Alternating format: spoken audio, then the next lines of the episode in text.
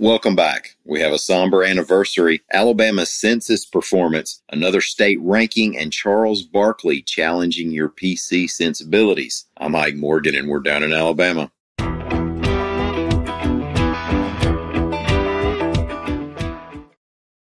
Alabama Governor Kay Ivey proclaimed today a day of remembrance on the 10th anniversary of the April 27, 2011 tornado outbreak, reports AL.com's Mike Cason. There were 62 confirmed tornadoes that day that killed more than 240 people and injured more than 2,000 more. Some of the counts can vary, which is just more evidence as to how many people were affected that day. The governor has directed that flags fly at half staff today. Read more on the April 27 tornadoes, anniversary reflections, and that outbreak's place in meteorological history at al.com/weather.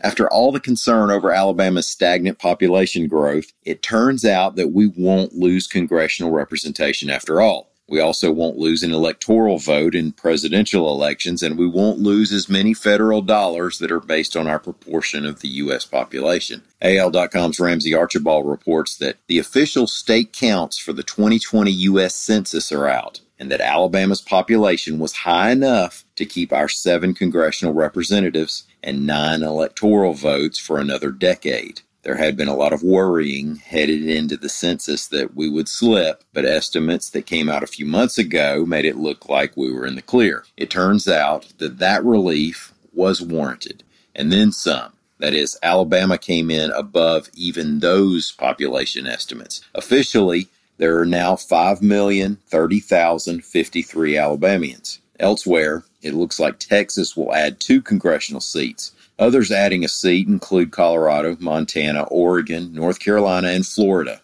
States losing seats include California, Illinois, Ohio, Michigan, West Virginia, Pennsylvania, and New York. With Alabama's statewide population growing faster than we realized based on the 2020 U.S. Census, it's pretty clear that people moving into the state didn't bother to read listicle rankings of the best states to live in recently making the rounds was a YouGov listing that had us 50th ahead of Washington, D.C. Thank you very much. But that ranking was based on people's perceptions. Now, AL.com's Leada Gore reports there's a U.S. News ranking out that put us at 46th out of 50 states, ahead of West Virginia, New Mexico, Mississippi, of course, and Louisiana. U.S. News used data that measure how well states are performing for their citizens healthcare, education, the economy, roads, bridges, internet, all the secrets to happiness. A couple of the areas Alabama scored the lowest were healthcare at 45th and education at 47th. Infrastructure, we came in 28th, which might imply that folks can at least come and go as they please. The three top ranked states, by the way, were Washington, Minnesota, and Utah. Charles Barkley might want to pull out his get out of cancel culture free card and get it punched again. AL.com's Mark Heim reports that Barkley has received some heat for a rivalry joke that might have gone over better a couple decades ago.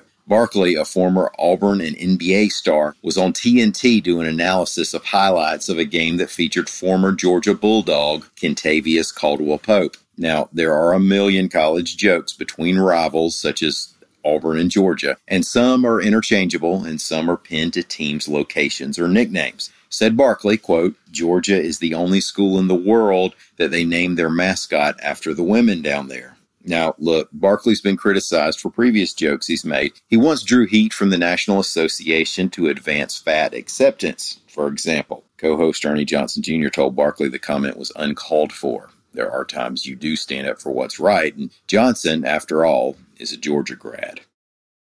Thank you all for listening. We'll be back here again tomorrow. Until then, stop by and see us anytime you can on the World Wide Web at al.com.